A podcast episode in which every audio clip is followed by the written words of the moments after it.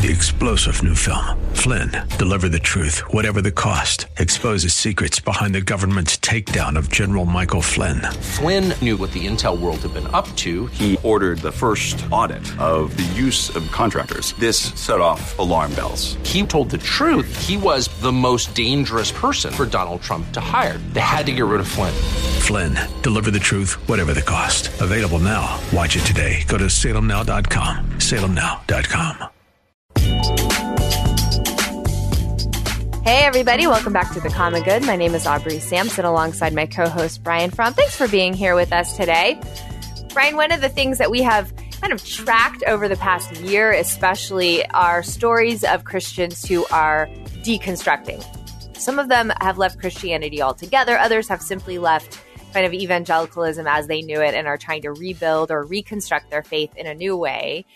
And, um, you know, you and I, I know, have kind of wrestled with us ourselves as pastors, and we've had uh, lots of great people on kind of talking about their own experience of staying within evangelicalism right. while deconstructing, etc. But I found a new term online recently. It was the first time I've heard it, but I bet we're going to see it more and more and more. Instead of ha- yep, instead of hashtag evangelical, it is hashtag revangelical. So these are folks who have left evangelical Christianity, called themselves evangelicals, but are now returning because what they found in the deconstruction movement is that they didn't have the answers that they were actually looking for. Mm-hmm, mm-hmm. And um, I thought this would be really interesting for us to kind of talk about and deconstruct and reconstruct ourselves. But over at the Gospel Coalition, there's a guy by the name of Ian. Um, excuse me, Ian Harber, and he talks about how he left the evangelical faith. He wholeheartedly called himself a hashtag evangelical. He moved to progressive Christianity, but then he came back. Mm-hmm. And um, he, Brian, let me just tell you some of the questions that he was asking which is why he first left. And then we'll kind of talk about his journey. Okay, so these are the questions he was asking. What about contradictions and scientific inaccuracies in certain biblical stories? Mm. How have we shrugged at passages where God commands Israel to slaughter their enemies and their enemies' children? And how could a loving God condemn his beloved creation to eternal torment? What about other religions? Aren't they all saying basically the same thing? And those questions began really to chip away at his understanding of the authority of Scripture. Um, he also had questions about why do our policies seem to disadvantage poor and marginalized communities? Why are Christians degrading immigrants, people made in the image of God? Um, and something you and I have talked about as well, as important as abortion is, aren't we also supposed to care about suffering after birth as well? So he left the faith completely. He says he wanted nothing to do with Jesus or the church. All right. Before we dive into that, Brian, those are some tough questions that he brings up. And I pastorally, I mean, you can't answer all of those in one, you know, few minute segment here, but eh, are there generally when people come to you with these types of questions how do you guide them to ask them like you yeah. want to be asking because if you don't give freedom to ask questions then people go well they're either scared or can't answer them so this whole thing's fake or i need to mm-hmm. just throw the baby out with the bath i need to just kind of be done with it and so the I think our first tendency is often to say, oh, we can't ask those questions. That's yeah. going to lead us into a bad spot. When in reality, not asking, because the questions are still there.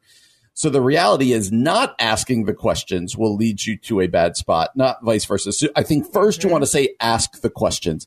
And then you want to be okay with the time it's going to take in order to wrestle with them and go, uh, like, I love this idea of a revangelical because what have you and I been saying this whole time as we've discussed deconstructing and all of this? It's, this is only helpful if there's a reconstruction yep. on the other side. And exactly. that there's only going to be reconstruction as these questions are wrestled with, as we're honest, as we don't give just, you know, kind of church answers that says, well, you know, um, you just have to trust and let God, you know, like instead yeah. we're wrestling with them. I think that's healthy. And so I think the biggest thing is to give people, uh, whether it be people in your church, people in your family, yourself, the ability to ask the questions because they're going to be asked regardless. And so you yes. want them asking you uh, yes. or asking within your community. And yes. so I would say that. And then I would say try to find the answers with them. Like as opposed to being sort mm. like I can't, if, if somebody came up to me um, and just ask. Let me just pick one of the questions okay. that you read, right? Like, um, how have we shrugged at the passages where God commands Israel to slaughter their enemies and their enemies' children? And if you think I can give you a five minute right, answer on that right, and have right. it all wrapped up, obviously I read those passages in the Old Testament. I'm like, what is going on here? How do I? And so I think being honest and then going, hey, let's try to wrestle with that together mm-hmm. and figure it out. I think if we as pastors or we as parents or we as just Christ followers uh, try to give off the impression that you know what you have little faith because you're asking that question. Yeah, you know what? It takes faith to ask those questions That's and right, to say Brian. God's big enough to be able to for us to wrestle. So, so I, I just want to pound home the fact: ask the questions, mm-hmm. wrestle together, mm-hmm. uh, and keep pointing people to Jesus and saying, "Okay, let's do this." Because if you don't, then their faith is going; it's gone. Yep. And uh, I so that's where I would start. How do you? How about you? Yeah, I mean, I think you're exactly right. Give people permission to ask the questions and don't pretend like you're not asking them. And I think the other thing is the God of the Bible is not surprised by your questions. And actually, there are answers for them. So I, I think that's what's, and sometimes the answer is look, it's paradox and it's faith, but sometimes there are actually answers and we have read mm-hmm. scripture in a wrong way or we don't understand the context. And so I, I do think like the, the basic foundation of God is faithful and God's word is dependable we can start there and then we can ask any question that we want to. Um, I think you're right, Brian. Like, ask the questions, bring them to the Lord, keep going because God welcomes those questions. And that isn't something to be afraid of. That is a beautiful part of strengthening our faith. So going back to Ian's story, he talks about how he actually so he left the church and he began to explore progressive Christianity. Folks like we've talked about Rob Bell on the show, mm-hmm. Michael Gungor, who has a podcast called The Liturgist, a group of progressive Christians. There's also a guy named Science Mike, who I've heard speak before. He's kind of a deconstruction guy. But here's what he says.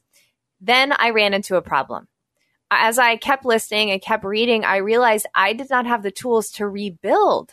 I wasn't receiving any of these from these voices. Every belief I had held had been neatly disassembled and laid bare on the floor for examination, but there was no guidance for putting something back together. And here's what he says I think this is a really strong word that we all need to hear. Helping people deconstruct their faith without also helping them put it back together again is lazy, irresponsible, dangerous, and isolating. The goal of deconstruction, this is what you say, Brian, should be greater faithfulness to Jesus, not mm-hmm. mere self discovery or signaling one's virtue.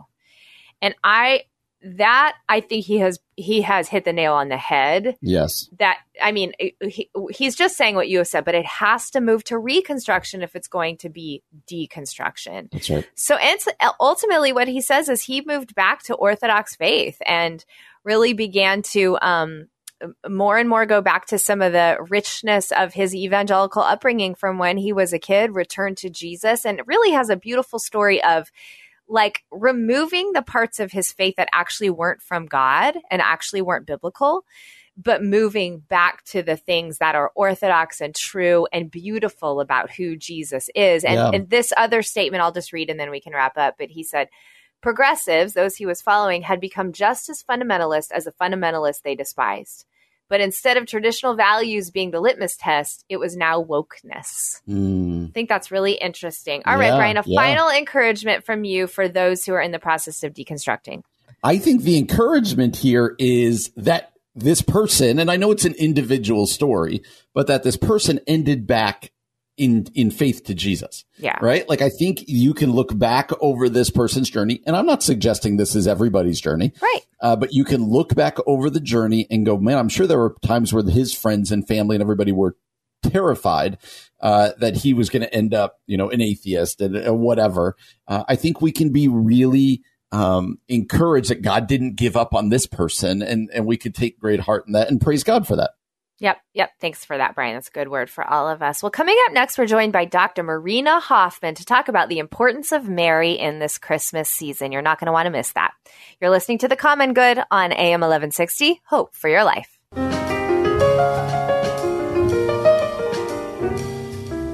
Hey, everybody, welcome back to The Common Good. My name is Aubrey Sampson alongside my co host Brian Fromm, and we are so thrilled to be joined by Dr. Marina Hofman. She's a professor at Palm Beach Atlantic University She's also written an award winning book, Women in the Bible Small Group Bible Study. It's available on Amazon.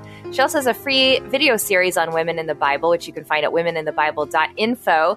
And we wanted to talk with Marina about Mary. It's Christmas right now. We thought it would be so fitting to talk about uh, one of the women who made Christmas happen, Mary herself. And so, Marina, before we jump in, thanks so much for being here.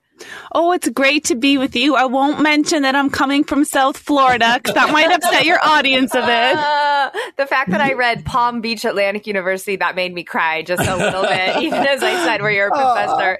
Marina, can you tell us a little bit about yourself before we dive in? Sure. So you said I was a professor and an author, and my favorite role is being a mom and a wife. And here we are in West Palm Beach, just really thankful to be alive and to have faith in Christ. What an anchor for our lives. Yeah, Marina, it's so good to have you with us. And uh, you were telling us off air that uh, yeah, you're you are a mom, but the, your mom story is a little bit of a miracle story. We would just love to hear that part of your testimony and that story. Sure. So seven years ago, I was living in Canada and we were coming home from an event up north and the highway was under construction. It went down to one little lane each way. And you can imagine the horror, 70 miles an hour, both cars and here this car in this one lane doesn't take the bend in the road. So in a split second, we were crushed at an impact of 140 mm. miles an hour. Whoa. You can imagine, yeah, all the injuries we had. And really, it's a miracle even that we survived. And to survive wasn't just one event happening. There was about seven events over two hours that happened. And each of them really saved our lives in their own way. But, you know, two years later, I had recovered so much and we were visiting the doctor because I really wanted a child so bad. And I sat in front of the doctor and there he did. He, he said, we've done all these tests. Your chance of having a baby is 0.00001. Mm, wow. And you can imagine how crushing that was. I had been trying so hard to be perfect, everything I did and ate. But, you know, there was a sense of relief because at that moment, I knew it was in God's hands. So this impossible situation was not about what I ate for dinner last night. It was way bigger and I could just give it to God. And what a beautiful chapter in our recovery that God did allow me to get pregnant. Mm. And even my pregnancy you know, in short, it healed my physical body, all the scar tissue from her wild kicking. It wow. removed my depression and anxiety, PTSD. So even her life for me was a miracle. Mm. Oh, Marina, it, I mean, that's what it sounds like a miracle after this very um, incredibly hard experience. So praise God for that. I, I thank you for sharing that with us. Um, since you've written a book about women in the Bible, I thought it'd be so fitting to talk about Mary since she is such an incredible part of Christmas culture. I wonder if you could just tell us why is Mary, why do you think Mary is so important or featured in culture, even for people who aren't Christians? Right. Well, I think the dichotomy is that here she is pictured as so perfect, right? We all picture her with a halo and a child that sits perfectly still. And we think, wow, so holy, so righteous. And I certainly think so far beyond my own experience. And yet I think there are powerful ways that we can relate to her and that she can be an inspiration to us. Yeah, what are some of those ways? Because people, you know, we know the story. Oh, there's Mary, but but what are some of the ways that just kind of understanding who Mary is and what she went through uh, can encourage us and challenge us? Well, fundamentally, Mary's call is to bear Christ. And we all might think immediately that she does that literally, but really that's only one piece of her story. She continues to bear Christ, to bring Christ to the world. And you know, that's our call as well to bear Christ through our words and actions every day. So I love that just like Mary literally brought Jesus into the world, we too participate in bringing Jesus into the world to those who don't know him and even those who do know him, those we live with, those we encounter all the time, just being Christ-like and showing God's love to them. And Marina, in your own life, I'm just thinking of our listener who may be like, okay, how how do I become more like Mary? How do I bear Christ to the people around me? So for you, what does this look like in your own life? Well, I try my hardest to make sure my priority is the people I'm with all the time. I try to make sure they don't get the short uh, end of the stick. So number one, Aubrey, really is my daughter. I'm homeschooling mom, so I'm with her all the time. And every day, starting the day, praying, God, help me to be filled with your Holy Spirit today. And you know, Aubrey, it used to impact me so much when she was one and two because she didn't know Jesus. She didn't know God. All she knew about Jesus was me, my actions and my words. And even as she gets older and now she knows a lot of the story, really, I think that how I act toward her will be formative in her understanding of God as she grows older.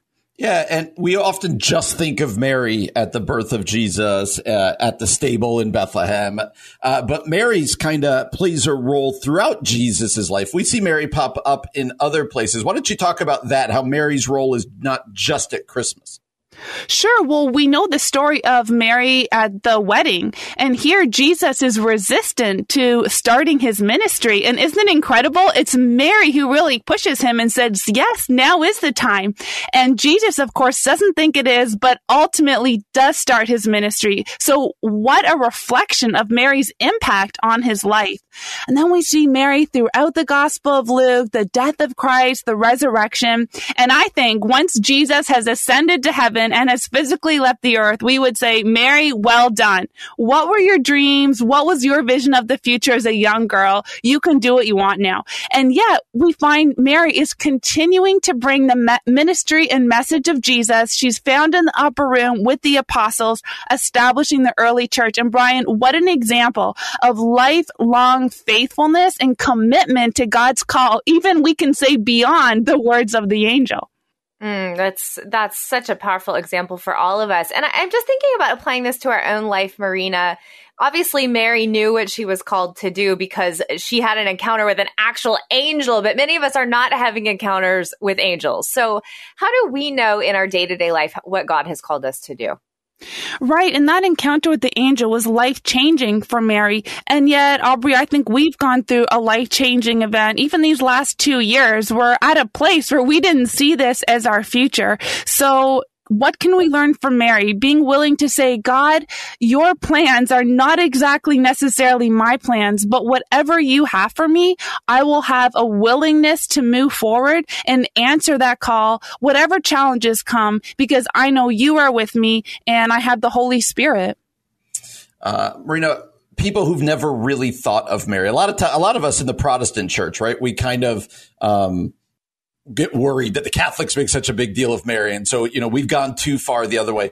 Uh, besides reading your book, what what are some meditations? What are some thoughts? What are some readings we could do this Christmas season to even begin the path of going, yeah, Mary's a very important figure that I can learn from? What would you encourage people to do? You know, I'm going to go old school and say, why not read the Bible? Read the story of Luke, right? Read it once, read it again, read it again. Um, Brian, I know you'll agree with me. There's something that happens, and maybe we can even say to our very soul, but certainly our mind and heart, when we read a story over and over and we begin to, our shoulders drop and we read it slowly, God really begins to speak in different ways the more we read the stories because we pick up on some of the fine details details that we would miss with just a quick reading when we're almost on a mission to get that chapter done, which was our required reading for the day. Yeah, that's that's a good reminder for all of us. Do a slow reading of the scripture. Um, Marina, just with the last few minutes that we have together, do you have a final word of encouragement for our listeners? Sure. You know, the angel says to Mary, the angel's last words are that no word from God will ever fail. And I think those are words for us to live by. First, to dive into God's word, just like we're saying, what are the words of God? What are the promises of God? And then to hold on to them. And I think um, an encouragement to us is not only to read the word for ourselves, but really to surround ourselves with friends who will encourage us to have faith, to keep believing in the promises of God.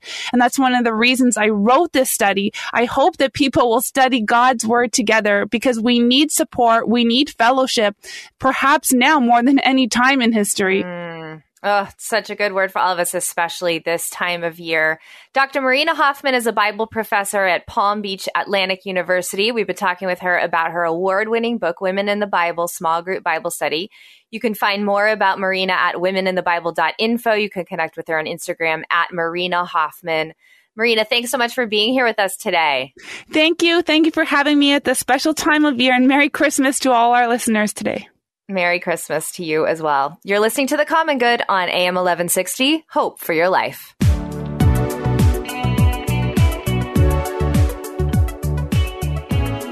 Hey, friends, welcome back to The Common Good here on AM 1160 Hope for Your Life alongside Aubrey Sampson. My name is Brian Fromm, and we are thrilled to be joined by the author of a new book called Unleashing Peace Experiencing God's Shalom in Your Pursuit of happiness. He's also the president and founder of the Christian Thinker Society and the host of the Jeremiah Johnston Show podcast.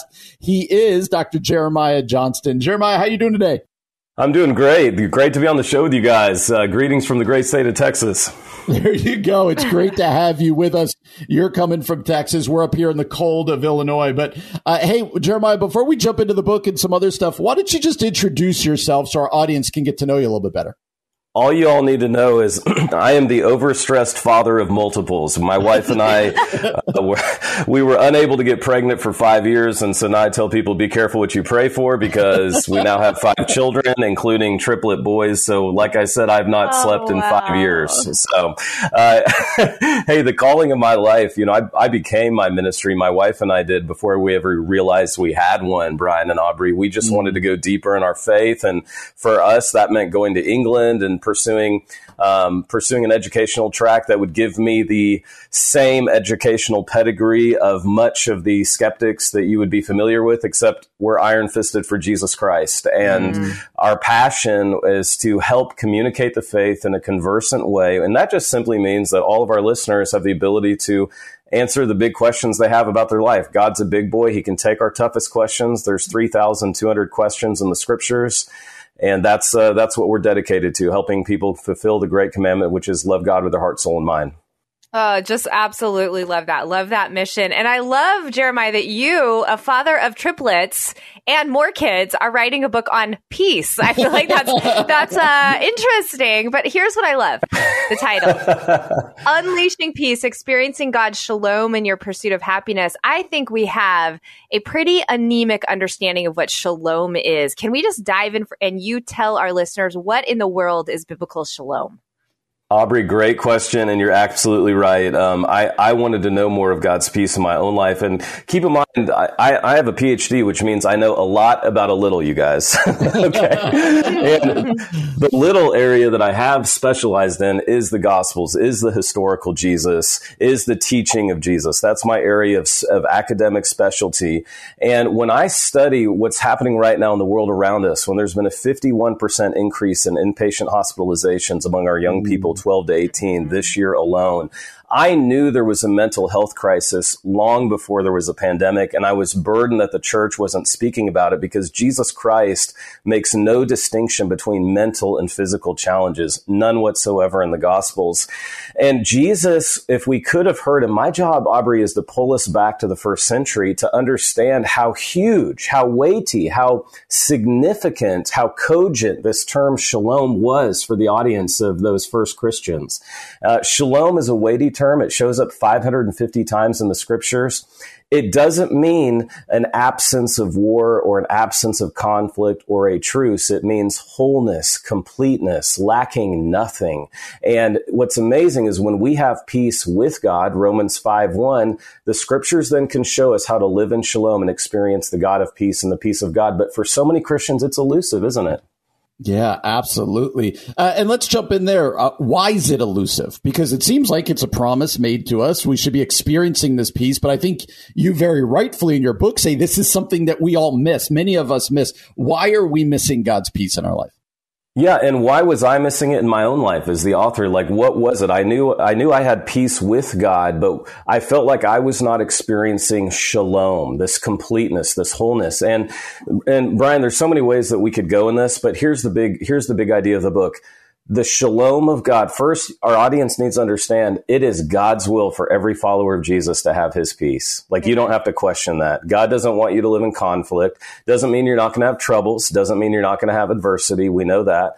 But we can experience peace, a peace that is beyond comprehension. But here's, here's the, here's the problem with today's culture we want it in five minutes mm-hmm. and we don't want to have to work for it and we don't want it to be a discipline. But guess what? What I've learned, the peace of God is a discipline, Brian. And so in the book, and Unleashing Peace, I want to guide the leaders by, guide all the readers by the hand of that.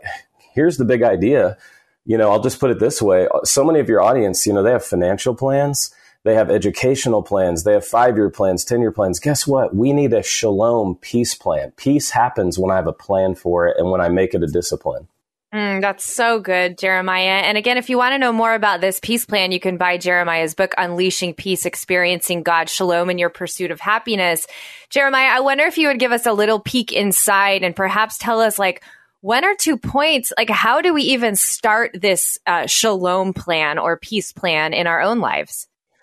Absolutely. Well, first, first, I want to just let you know peace is a process. It is a discipline and it is give yourself grace to understand that transformation is a process. We come to faith in Christ in a moment, but living in shalom is a process. Transformation is a process. But when you make a decision to live in shalom, when you do what Paul did, and I want to encourage our audience with this because the apostle Paul was a professional warrior. I think we sometimes miss this when we read the scriptures. Like, if you open up Second Corinthians, I wish we had more time to talk. In chapter two, he has a huge opportunity in front of him in Troas, and he says, I had no peace of mind, and he fails. Mm-hmm. And I can think of areas in my life, Brian and Aubrey, where God was moving, but I didn't have peace of mind and I didn't take the steps of faith that I needed to. I didn't have the peace of God. And it takes Paul for six to seven years from writing Second Corinthians to figure out a peace plan in his own life. Mm-hmm. And then in Philippians 4, he gives us the greatest anti anxiety passage in all the Bible.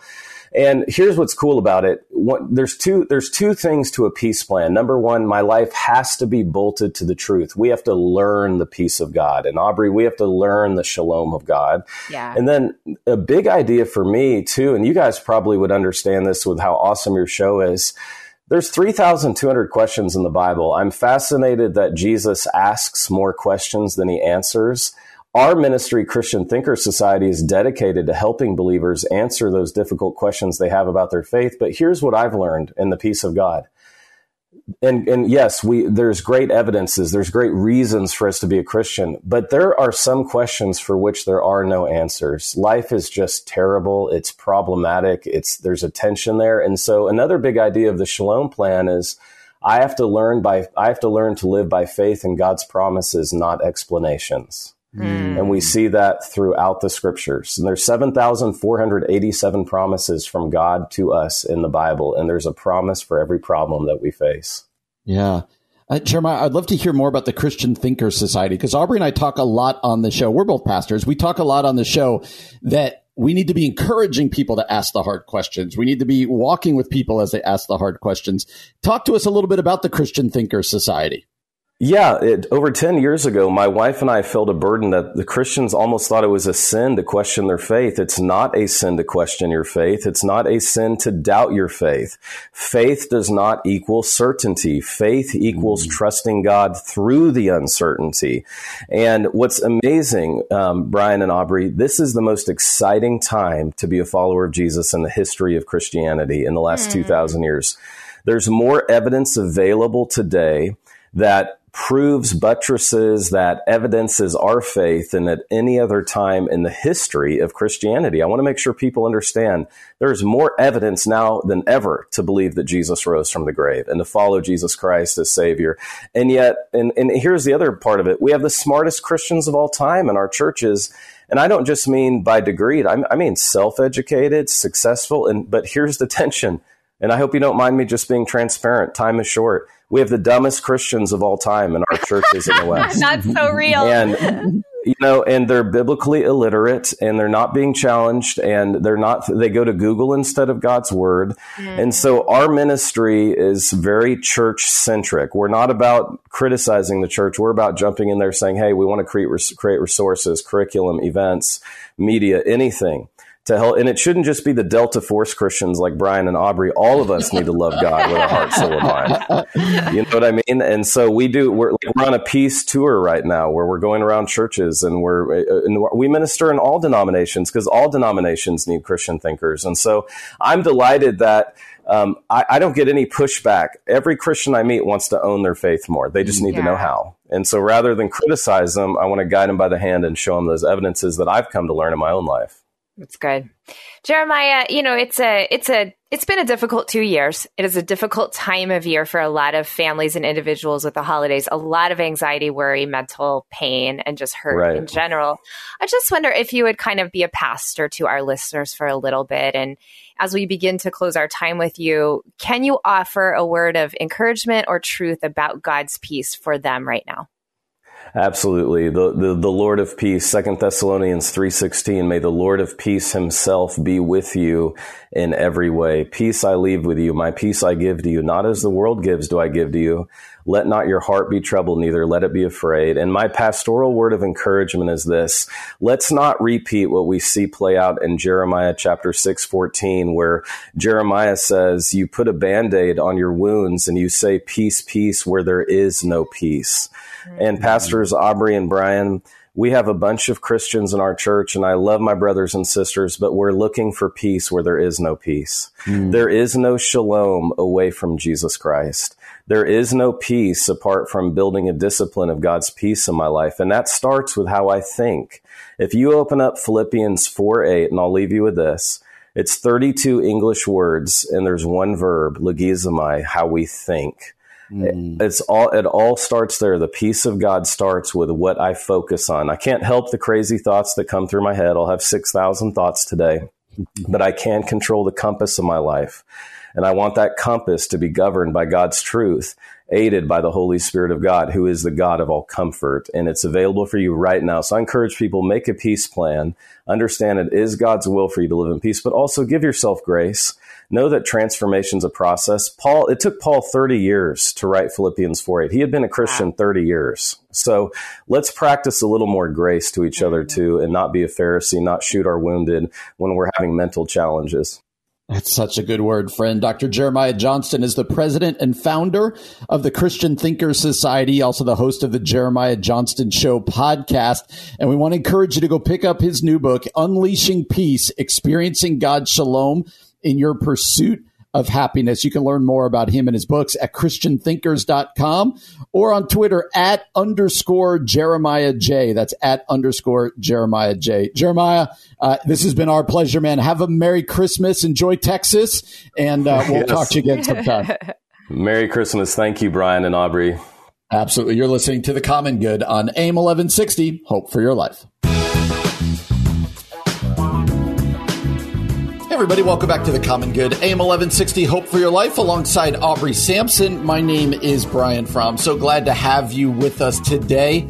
All right. So you and I do this on the show a lot. We're pastors. We love to put in front of people pastors that we respect. We love, we love to listen yeah. to just even little clips, sermon audio clips. So we, you know, Matt Chandler, Tim Keller, Tony Evans, other people. And one of them, he's been on the show a couple times. He's a friend of yours, uh, is Dr. Derwin Gray. Uh, people might remember Derwin is an ex NFL player. He's written multiple books. He is uh, at Transformation Church. That's in North South Carolina. South Carolina. Is, is it, it South? North or South? I always, you know, even last time I was with him, I was like, "Are you in North Carolina or South Carolina?" And now I still can't remember. Isn't that We're terrible? Look that up. We're going to look that up. But he's at a big church called Transformation Church. Does great work. Uh, and Derwin Gray preached. You know, I was on Twitter and there was a sermon clip of him, so I listened to it and I said, "Oh, that's good stuff." So yeah, he's such I, a great preacher. I want you to hear it because I think this is a really important point he makes, and then we'll discuss it. Let's listen to Dr. Derwin Gray. If the cross of Christ only forgives your sin, but does not affect racism that cross is too small. If the cross of Christ only forgives your sin but does not affect your greed, that cross is too small. If the cross of Christ does not affect your misogyny, then the cross is too small. The cross of Christ transforms life because there's nothing like the blood of Jesus. And all it takes is one drop that when that blood gets in you, it is a holy transfusion. It is a holy transformation that affects every single aspect of our being, Even the universe itself, Romans 8 22 is saying, we long for redemption. Don't minimize the blood of Jesus to simply a one way ticket to heaven when you die. The blood of Jesus rains down heaven on earth through people who've been soaked in his blood. All right, Aubrey, the cross of Christ doesn't just forgive our sins, it, tra- it transforms yes. every aspect of our lives. And he gives some examples in the passionate way that Derwin does. Uh, but Aubrey, this is such an important point because a lot of us have grown up with or we live with this idea that Jesus died so I can go to heaven. It's my ticket. It's, uh, you know, we've often heard it flippantly described as fire insurance. It's my way out of hell right, right. into heaven, which is an important aspect. Yes, it is of it. It's not an either or here. Uh, but why is what Derwin's telling us here that it's got to transform every aspect of our lives now? Uh, that, that and if it doesn't, then our cross is too small. What do you think about what Derwin had to say here? Well, I, I, mean, this is the gospel, right? Mm-hmm. That, that that is not. I I do think we've taken one aspect of the gospel, and we have at least in like evangelical West, we have made it the only aspect of the mm-hmm. gospel that Jesus died so we could go to heaven. And like you said, Brian, Amen. Like that is good news. So let's not ever make that smaller than it ought to be. But the reality is, we are called as Christians to be people who are becoming like Christ. And so the cross impacts our relationship with the Lord and one another. I mean, this is why we're called to love the Lord God with our heart, soul, mind, and strength, and love our neighbor as ourselves. Like the, mm-hmm. the gospel, the cross impacts both of those relationships, as people say, the horizontal and the vertical, right? right. And um, I do think this is so important right now mm. in our culture that is toxic, divisive, mean spirited, and maybe getting way too caught up in like, no, this, you're preaching a social gospel when you tell us to be against racism. Well, no, we're preaching the gospel because the cross of Jesus Christ isn't just about forgiveness of sins. It is that 100%. It is also about transforming our relationships. And I don't know why people are afraid to um, admit or to talk about the mm-hmm. fact that the gospel mm-hmm. impacts our relationships because to me that's part of the incredible good news like yeah. amen lord apart from you our relationships we would just destroy each other but because of you there can be reconciliation scripture calls us ministers of reconciliation mm. like this is such good news and so i i what i love hearing derwin gray say is that I, what I love about Derwin Gray saying this is that I do feel like I'm hearing more and more pastors say this. And so I do think the Holy Spirit overall is deepening our understanding as a church of what the gospel is. And that's great news. The yeah. the war the God is still at work in us. And there's that fine line we as Christ followers need to to walk, right? It's kind of the fine line that Jesus describes in John 17. I'm not sending you into the I'm sending you into the world, but you are not of the world, but you're being sent in to transform the world. Um, it's this idea that uh, if if our view of the gospel is just I am uh, here biding my time until I can punch that ticket to heaven, yeah. then then we're going to bubble off, right? We're going to separate. We're going to kind of live um, just amongst other believers and not only see the world as a dangerous place, right? This is just a dangerous mm. place to be hmm. avoided, to be protected yeah. from until I get to go to the good place. And uh, instead, what John 17 tells us is no, no, while you're here, Jesus says, I'm sending you into the world to bring transformation, as you said, reconciliation, uh, to bring this good news. And, and, and, we, we have to believe that the good news of Christ brings hope now, brings uh, reconciliation yeah. now, brings yeah. unity now. Um, and you could go too far the other way that it's not, you know, that it's mm-hmm. only about now. That is also not the case. Right. Uh, but we need to have this mission mindset that says, no, no, it makes a difference. Now, how would we know if we're getting this wrong, Aubrey? How would somebody listening right now going, yeah, maybe I do, I don't have a full enough view of the power of the gospel, say, for what it could do now and in the future? Yeah, I mean, you know, I think there are some ways to gauge if you're too heavenly minded and you're not focusing on your earthly relationships or your only hope is like getting out of here one day. You know, I yeah. think that should be a signal to you like, hey, that's actually a great thing that you have the hope of heaven, but oh, maybe I'm missing out on what God wants to do in my life now. And I think alternatively, there's a lot of Christians right now that I think are even questioning like, is heaven real?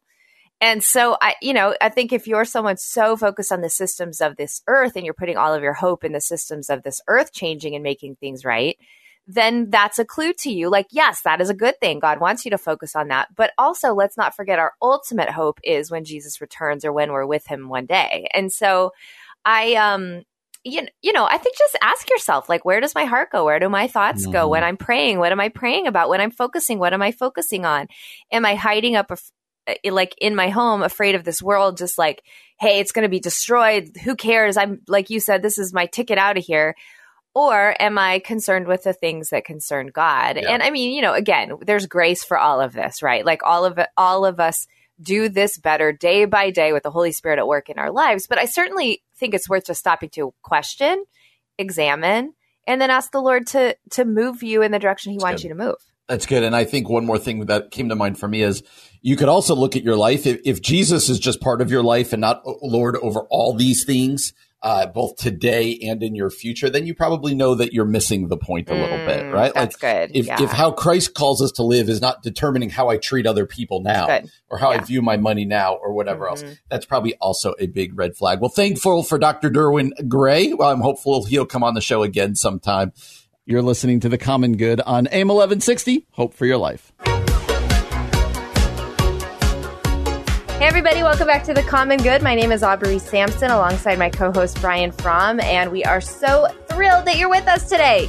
This time of year, there are, you know, incredible Christmas movies and shows to watch.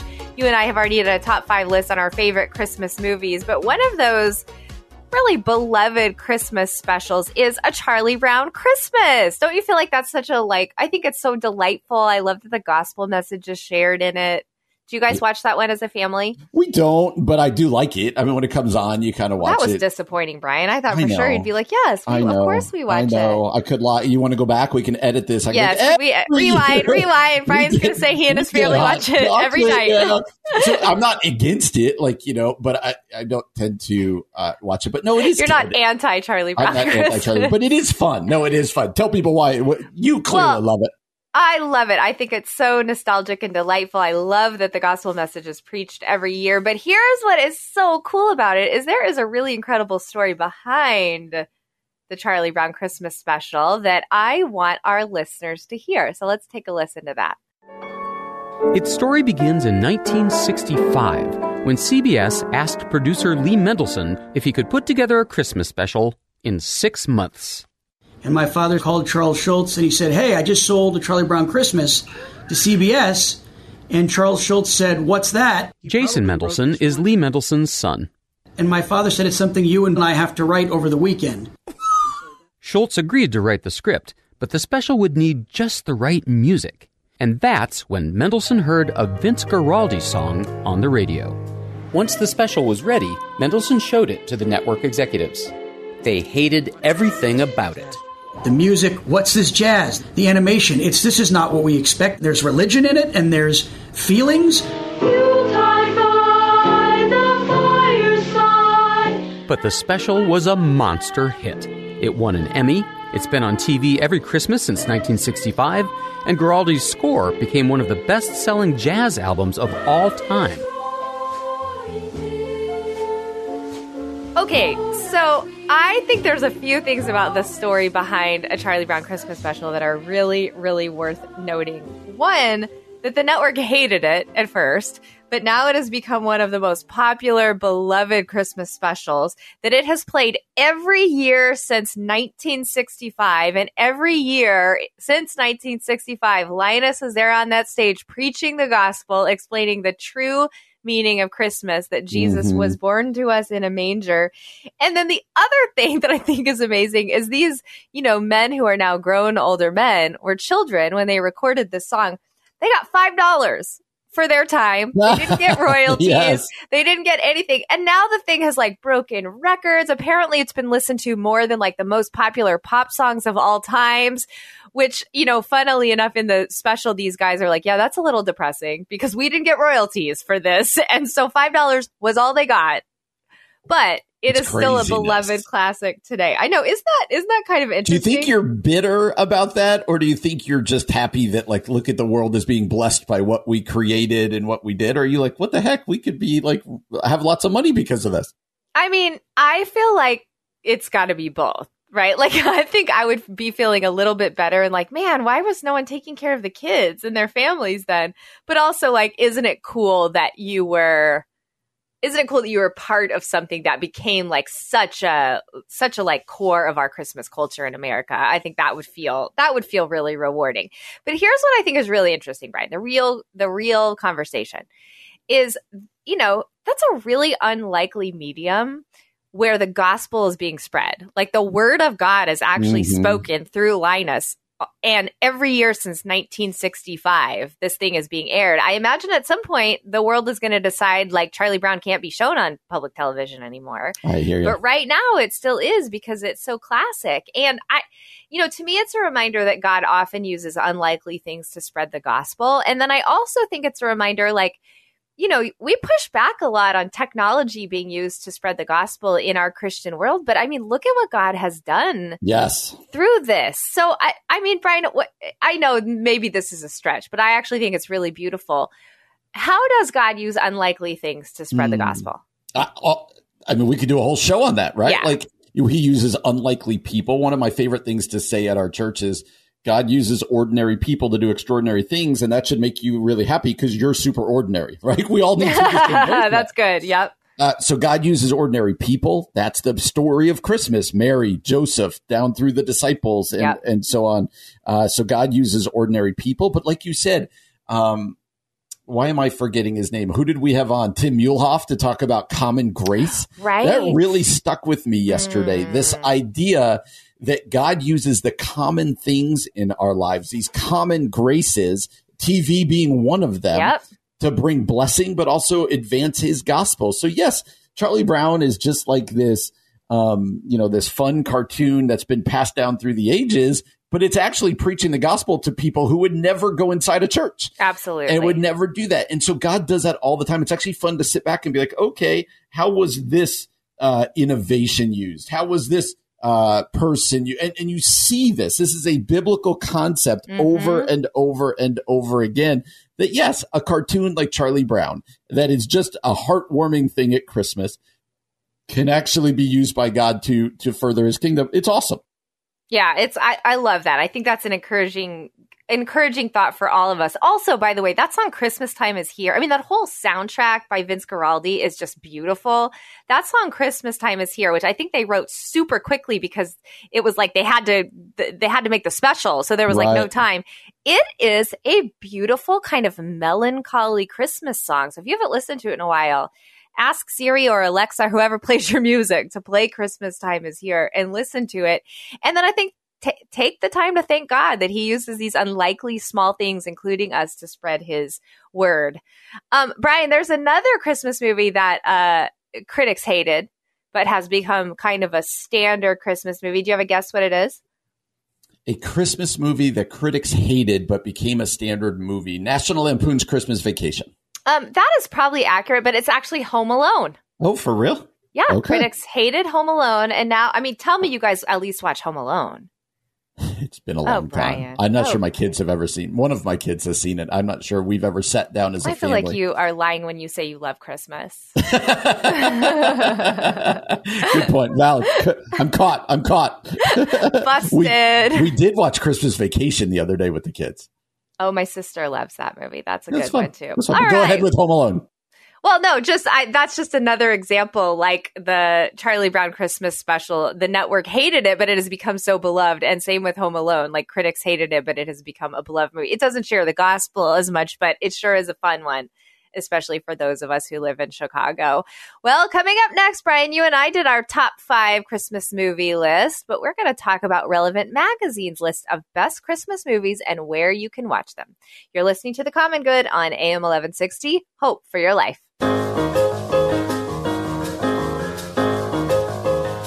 Everybody. Welcome back to The Common Good. My name is Aubrey Sampson alongside my co host Brian Fromm, and we have all things Christmas on our mind.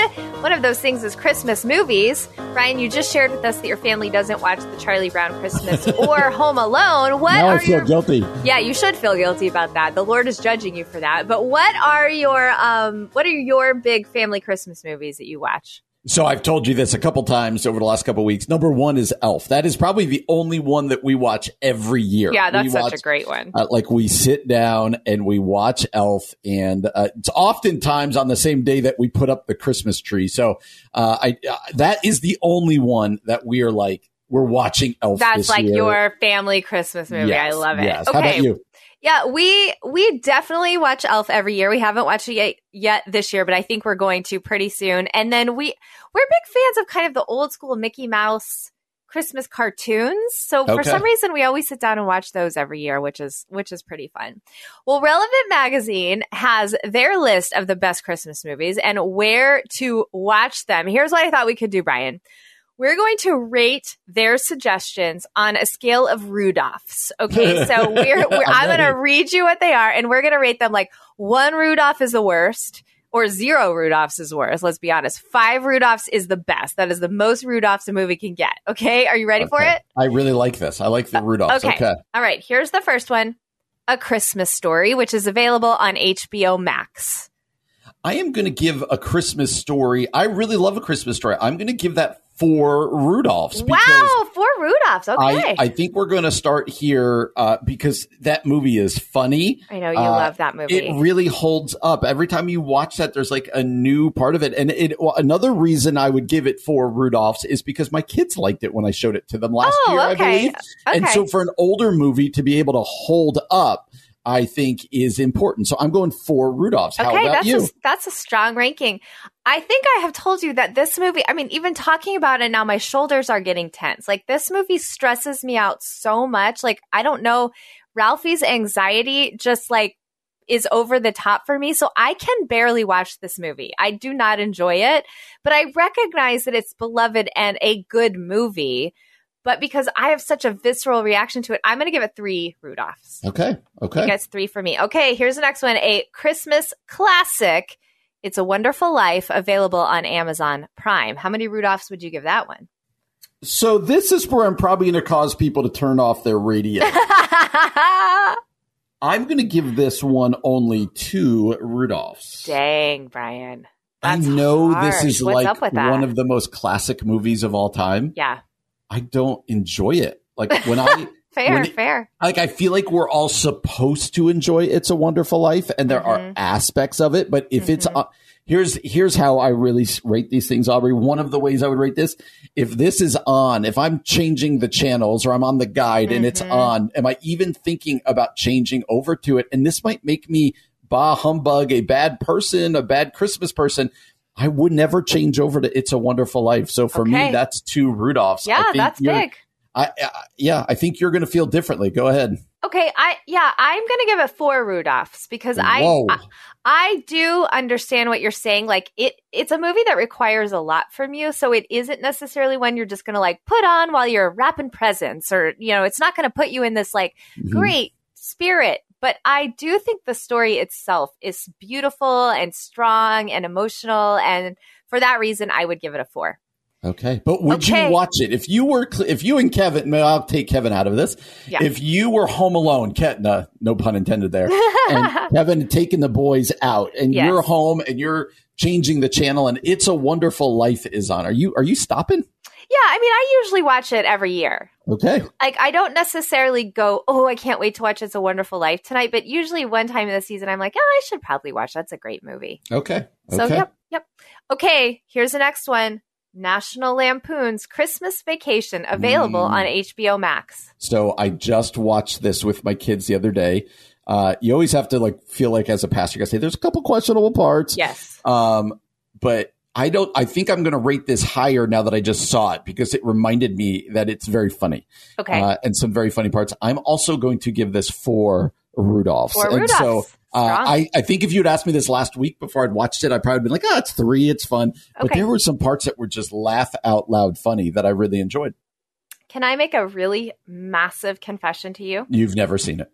I have never seen it. You need to watch it this weekend. I have never seen it. It is my sister's favorite Christmas movie. Kevin loves it.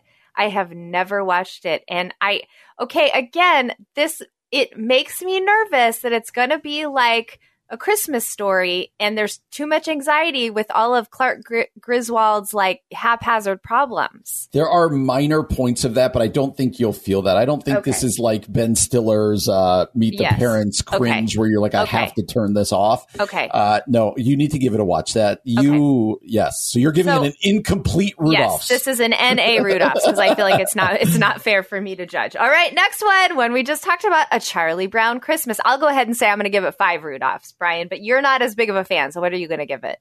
I'll give it three for sentimentality. Okay. Like I don't. Again, it does not pass the will I stop and and give this a okay. watch if it's on TV. So okay, three. that's that's available on Apple TV Plus. By the way, all right. Next one, The Holiday, available on Hulu. Uh, that's going to be an incomplete for me because not only oh. have I never seen it, I've never heard of it. Brian, you love a good rom com and you haven't seen The Holiday? I have not. You and your wife need to watch it tonight. It is all things Christmas and rom com. Cameron Diaz, Kate Winslet, Jude Law, Jack Black. It is delightful. It is romantic. Your kids might even enjoy it, although there's probably some things in there too that they shouldn't see. But um, this is one of my favorite Really? holiday movies. I watch this every year. There are years I have watched it two times in a row. This definitely gets five Rudolphs from me. I can say in all honesty, I've never heard the movie. I'm shocked. I think once you look it up, you'll be like, oh, this movie. No, I'm looking at the description right and now. You really, Brian, tonight is the night you will watch this. If okay. you don't have Hulu, I will not. No, I'm not allowed to share my password with you. That is illegal. please just share it over the air right but, now. but so I will not do that. But you should watch it. All right. Next up, A Muppets Christmas Carol, available on Disney Plus. Uh, that's a three for me. My mm-hmm. wife loves Muppet stuff. Yeah. Uh, and so we'll watch stuff. I've, I, they're good chuckles, and A Christmas Carol's yeah. a great story. So I'll go with three. It's fine. I'm fine yeah. with it. I love Muppets too. I actually love all things Muppets, but this one is not my favorite Muppet. So I'm going to give it a three Rudolph as well. I agree I with mean, you on that one. Muppet, okay. The Muppets Take Manhattan is number one. All right. Yeah, that one's so good. Okay, yes. Brian, I'm going to save our, I'm going to save our favorite movie for last. Next one up is How the Grinch Stole Christmas the 1966 version available on Peacock. What would you rate that one? That's the cartoon uh, mm-hmm. that we've all seen. I'm going. Yep. That's a strong one. I'm going to give that one four. Okay. Uh, I, I am a big Grinch Stole Christmas fan, so yeah, I'm, I'm going to go story. with four on that. I think I'll go four Rudolphs on that too, because I, I would agree with you. I also like that it's fairly short, so you can just sit down and watch it and then be done. True. All true. right, here we go. Our favorite one. I think we know what we'll both say, but it's fun to talk about anyway. Elf available on HBO Max. I will give Elf infinite number of Rudolphs. Never ending infinity Rudolphs. Whatever the highest we could give, I'm given. I just love this movie. I'll I'll watch this movie if parts of it if it's on and not Christmas time, but especially at Christmas. So I just love this movie. I really yeah. do. I love yep. the movie and it's silly. It's it's heartwarming. Yeah. It doesn't make sense, and that's part of the fun. Right. Uh, yes, I'm giving it the maximum number of Rudolphs. And it's one of those great old comedies that just has so many repeatable lines, and that that to me makes a really good that makes a good christmas comedy when when mm-hmm. everyone is repeating the lines all the time. So i will also i'll give it five rudolphs. I'm not going to go as far as infinity but i'll go, I'll go five. Well we hope you enjoy some christmas movies this holiday season. Thanks so much for joining us today. We'll be back again tomorrow from 4 to 6 p.m for brian fromm i'm aubrey sampson and you've been listening to the common good on am 1160 hope for your life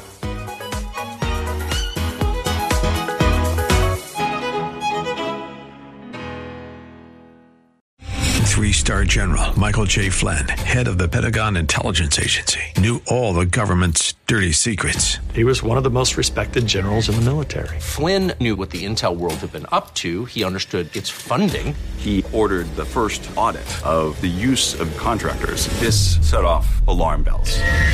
The explosive new documentary, Flynn, Deliver the Truth, Whatever the Cost, and covers the facts behind this scandal. Flynn told the truth. He was the most dangerous person for Donald Trump to hire. I find out the worst enemy that I'm going to face in my life is right here in America. They took my assessment and they wanted me to change it. And I was like, I'm not changing it. They had to get rid of Flynn. with in depth interviews, archival footage, and never before seen personal records of the man behind the headlines. I just felt like I was drowning. Flynn, deliver the truth, whatever the cost. Available now. Watch it today. Go to salemnow.com. Salemnow.com.